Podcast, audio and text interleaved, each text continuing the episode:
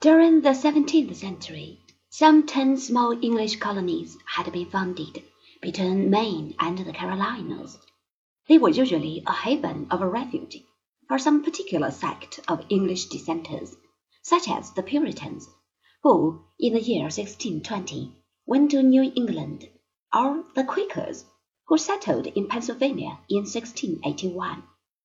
They were small frontier communities nestling close to the shores of the ocean, where people had gathered to make a new home and begin life among happier surroundings, far away from royal supervision and interference.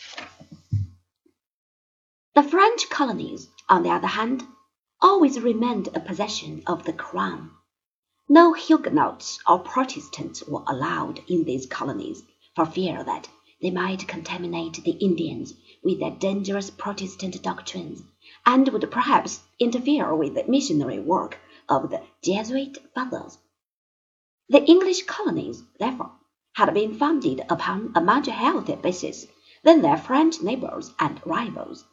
They were an expression of the commercial energy of the English middle classes while the French settlements were inhabited by people who had crossed the ocean as servants of the king, and who expected to return to Paris at the first possible chance.